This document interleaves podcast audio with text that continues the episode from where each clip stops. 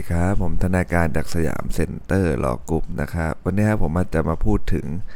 ตัวบทนะครับของกฎหมายแพ่งนะฮะวันละสิบมาตรานะครับ วันนี้เราจะมาเริ่มกันที่มาตราที่ 74 นะครับ เป็นเรื่องของถ้าผลประโยชน์ได้เสียของนิติบุคคลนะขัดกับประโยชน์ได้เสียของผู้แทน ของนิติบุคคลในการอันใดเนี่ยนะผู้แทนนิติบุคคลนั้นเนี่ยจะเป็นผู้แทนในการอันนั้นไม่ได้นะเจตนารมณ์มาตรานี้ก็ชัดเจนถูกไหมครับว่า ถ้าเกิดคือนิติบุคคลเนี่ยมันเป็นบุคคลที่กฎหมายเขาสมมติขึ้นใช่ไหมฮะเขาเนี่ยจะทำอะไรก็ต้องทำการแทน ก็ต้องทำการผ่าตัวแทนเท่านั้นแหละที่เป็นมนุษย์เนี่ยนะที่ไปทำให้ ทีนี้ถ้าผลประโยชน์มันขัดกันล่ะนะครับมันขัดกันก็เท่ากับอะไรฮะผู้แทนก็จะมีแนวโน้มใช่ไหมที่จะตัดสินใจอะไรที่ให้นิติบุคคลเนี่ยเขา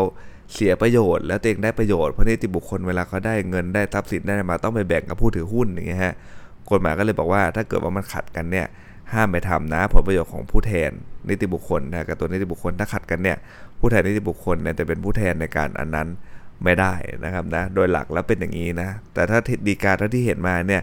นะครับจะเน้นเหมือนจะไปในทางว่ามันไม่ได้ขัดกันขนาดนั้นอะไรเงี้ยนะแบบว่าลงเสียงเลือกตัวเองเป็นกรรมการอะไรประมาณเนี้ยนะฮะหรือว่าให้จ่ายหนี้ที่บริษัทติดหนี้เราอยู่อะไรอย่างเงี้ยนะฮะ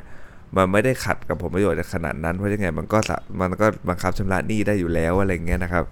นะโดยหลักเราก็จะประมาณเนี้ยนะมาตรา74นะครับ76 ครับถ้าการกระทำนะตามหน้าที่ของผู้แทนของนิติบุคคล หรือผู้มีอำนาจทำการแทนนิติบุคคลเนี่ยเป็นเหตุให้เกิดความเสียหายแก่บุคคลอื่นนะฮะนิติบุคคลนั้นจะต้องรับผิดนะชดใช้ค่าสินไหมทดแทนเพื่อความเสียหาย แต่ไม่สูญเสียสิทธิ์จะไล่เบี้ยอจากผู้ที่ก่อความเสียหายนะครับ โดยหลักแล้วนะ นะก็คือว่าถ้ามีการกระทำตามหน้าที่นะฮะเป็นเหตุให้เกิดความเสียหายก็นิติบุคคลนั่นแหละนะครับ ตัวนิติบุคคลนั่นแหละ ที่ต้องรับผิดชดใช้ค่าสินไหมแน่นอนและว่าวรรคสองต้องเป็นเรื่องของอะไรฮะไปทำกันเองนะอยู่นอกว่าขอวัตถุประสงค์นะครับ จะเป็นยังไงใช่ไหมถ้าความเสียหายแก่บุคคลอื่นนะเกิดจากการกระทำที่ไม่อยู่ในขอบวัตถุประสงค์หรืออำนาจหน้าที่ของนิติบุคคลเขาเลยนะฮะบรรดาบุคคลดังกล่าวตามวรรคหนึ่งเนี่ยที่ได้เห็นชอบให้กระทำการนั้น หรือได้เป็นผู้กระทำการดังกล่าวต้องรับผิด นะชดใช้ค่าสินไหมทดแทน แก่ผู้ได้รับความเสียหายนั้นนะแสดงว่าโดยหลักแล้วเรื่องนี้นะเวลาของนิติบุคคลเนี่ยเขาไปทำความเสียหายเนี่ยก็ต้องไปดูว่ามันอยู่ในขอบวัตถุประสงค์หรือเปล่าใช่ไหมฮะถ้ามันอยู่ในขอบวัตถุประสงค์นิติบุคคลชดใช้นะฮะแล้วก็ไปไล่เบี้ยเอา ถ้าอยู่นอกขอบวัตถุประสงค์เนี่ยไอ้ใครคนไหนที่ทำนั่นแหละนะฮะก็รับผิดนะชดใช้ค่าสินไหมทดแทนนะครับมาตรา77 ครับให้นำบทบัญญัติว่าด้วยนะตัวแทน แห่งประมวลกฎหมายนี้ไม่ใช่บังคับกับความเกี่ยวพันระหว่างนิติบุคคลกับนิติบุคคลกับตัวแทนนะกับผู้แทนของนิติบุคคล และระหว่างนิติบุคคล หรือผู้แทนของนิติบุคคลกับบุคคลภายนอกด้วยโดยอนุโลมนะก็ให้เอาเรื่องตัวแทนมาใช้นะครับจะคล้าย ๆ กันแหละนะตัวการตัวแทนนะกับนิติบุคคล กับผู้แทนนิติบุคคลนะฮะต่อไปครับจะเป็นเรื่องของทรัพย์นะฮะ หนึ่งสามเจ็ดครับทรัพย์หมายความว่าวัตถุมีรูปร่างมันต้องจับต้องได้นะถ้าเป็นทรัพย์นะสังเกตนะครับ ขอโยงนิดนึงจะได้เห็นภาพนะทรัพย์กับทรัพย์สินมันไม่เหมือนกันนะเดี๋ยวเอาทรัพย์สินด้วยก่อนเลยนะทรัพย์สินเขาบอกว่าหมายความรวมถึงทรัพย์ และวัตถุไม่มีรูปร่าง ซึ่งอาจมีราคา และอาจถือเราได้ และอาจถือเอาได้นะแสดงว่าทรัพย์สินมันกว้างกว่าทรัพย์อีกถูกไหมเพราะทรัพย์สินเนี่ยมันรวมถึงทรัพย์ด้วย แล้วก็วัตถุไม่มีรูปร่าง ซึ่งอาจมีราคาและอาจถือเอาได้นะครับ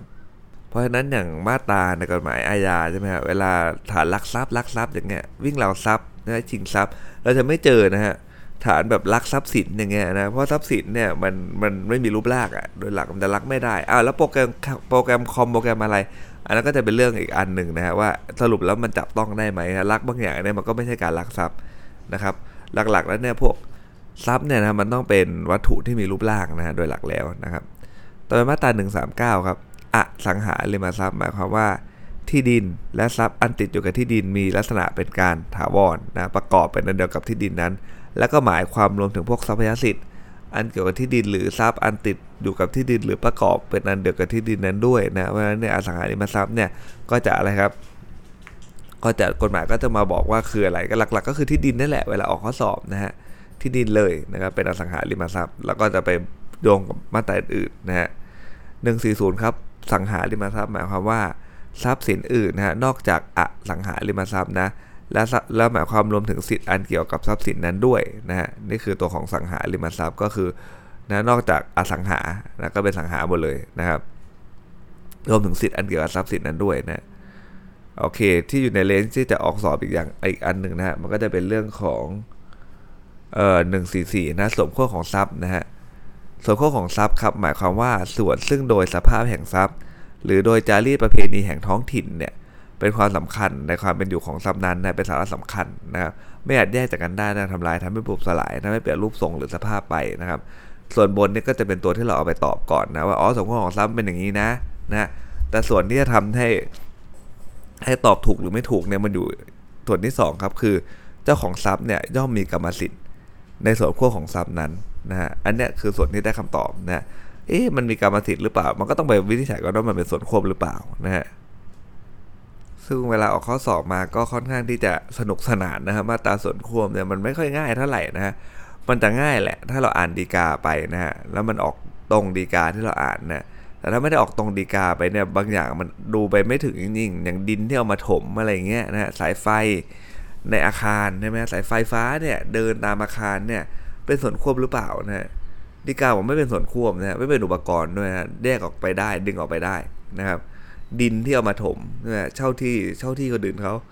นะฮะเพื่อทำธุรกิจอะนะครับ แล้วก็ต้องไปถมดินให้ถูกไหมฮะจะได้ก่อสร้างได้อะไรได้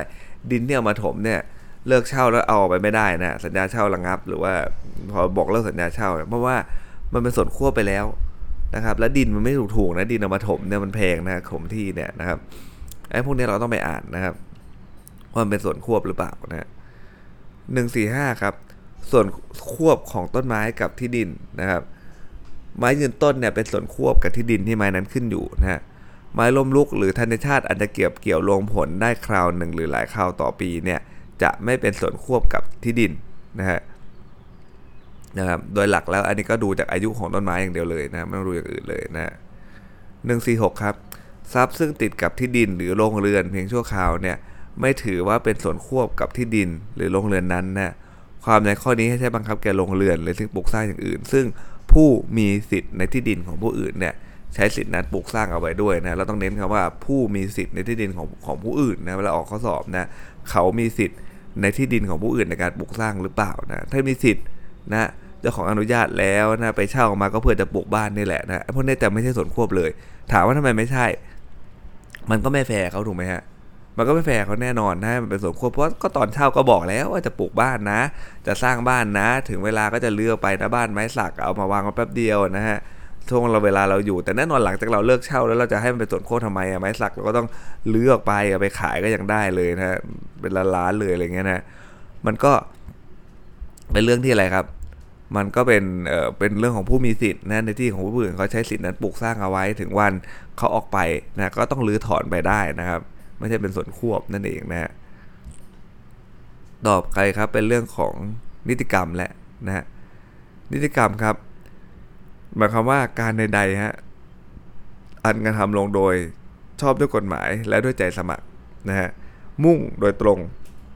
ต่อการผูกนิติสัมพันธ์ขึ้นระหว่างบุคคล เพื่อจะก่อเปลี่ยนแปลงโอนสงวน หรือระงับซึ่งสิทธิ์เนาะในนิติกรรมนี่คือหลักนะที่เราจะต้องทางความเข้าใจ นะครับ แต่ว่าไม่ต้องจำเท่าไหร่นะ โดยเฉพาะถ้าไปสอบตั้งแต่ชั้นเนติขึ้นมาเนี่ยโอกาสจะได้เขียนไอ้คำเนี้ยมันมันค่อนข้างน้อยนะฮะถามว่าเขียนได้ไหมเขียนได้ครับ มันก็เป็นเบสของข้อนิติกรรมนั่นแหละนะเขียนไปมันก็ไม่ผิดหรอก แต่คะแนนมันคงจะไม่ได้แหละเพราะเขาคงไม่ได้ถามตรงๆว่านิติกรรมคืออะไร บางข้ออาจจะมีนะ แต่ผมไม่ค่อยเห็นนะ่ะเขาจะถามไปเลยว่ามันเป็นเกิดผลยังไงอะโดยที่เราไม่ต้องมานั่งในการวินิจฉัยอีกนะครับว่าอ๋อนิติกรรมมันคือแบบนี้นะ เพราะนั้นมันต้องเป็นแบบนี้อะไรเงี้ยนะจะจะ จะไม่ค่อยปรากฏในทงคำตอบเท่าไหร่นะมาตรา149นะ150 ครับ การใดนะมีวัตถุประสงค์นะเป็นการต้องห้ามชัดแจ้งโดยกฎหมาย หรือเป็นการพ้นวิสัยนะหรือขัดต่อความสงบเรียบร้อยของประชาชนนะพ้นวิสัยไม่ค่อยออกสอบนะที่ออกสอบจะเป็นเรื่องของต้องห้ามชัดแจ้ง กับขัดต่อความสงบเรียบร้อยหรือเสียงดีของประชาชนที่ออกบ่อยๆ จะเป็นการต้องห้ามชัดแจ้งโดยกฎหมายนะครับเพราะว่าเราไปสอบเราไปทำคำตอบเรื่องวิชากฎหมายเนาะนะเพราะนั้นเนี่ย ไอตัวที่เข้ามาออกสอบแล้วมันพันเป็นข้อสอบแล้วมันสวยก็คือต้องห้ามชัดแจ้งโดยกฎหมายเรื่องอะไรบ้างนะ ก็พวกเรื่องซื้อขายที่ห้ามโอนเลยแบบนี้นะจะชัดเลยนะที่ออกข้อสอบได้นะครับ ไปซื้อขายที่ห้ามโอน แล้วก็อะไรฮะแล้วก็ดันนะครับไปนะครับเข้าไปอยู่เลยด้วยอะไรเงี้ยนะคือไอ้ที่ห้ามโอนเนี่ยมันซื้อขายกันอนะจริงๆซื้อขายได้นะ ถ้าเกิดกำหนดเวลาไว้ว่าเออเดี๋ยวพ้นเวลาห้ามโอน แล้วค่อยอะไรฮะ ค่อยไปจดทะเบียน ค่อยมีการซื้อขายกันจริง ๆ ค่อยย้ายเข้าไปอยู่ช่วงนี้มาจองไว้ก่อนอย่างเงี้ยอันนี้ทำได้ไม่เป็นโมฆะนะแต่ที่เป็นโมฆะคืออะไรครับไปปุ๊บนะฮะเออเดี๋ยวเออหลังจากเออกฎหมายห้ามโอนแล้วเนี่ยเดี๋ยวจะไปจดทะเบียนโอนกันนะ แต่ในความเป็นจริงมันนะฮะเข้าไปแล้ว เข้าไปอยู่อาศัยเลยถูกไหมฮะเหมือนบังไว้อะเหมือนหลีกเลี่ยงกฎหมายอะนะครับในความเป็นจริงก็เข้าไปอยู่เลยซึ่งกฎหมายเขาไม่ต้องการให้มันปฏิบัติหลีกเลี่ยงแบบนั้นถูกไหมฮะถ้าแบบนั้นก็จะเป็นโมฆะไปเลยเนี่ยตามมาตรา150 นะครับ อ่านะครับวันนี้ก็จะมีสาระสำคัญอยู่ประมาณนี้นะครับ เดี๋ยวพรุ่งนี้ผมจะมาต่อให้ที่มาตรา151 นะครับสำหรับวันนี้ สวัสดีครับ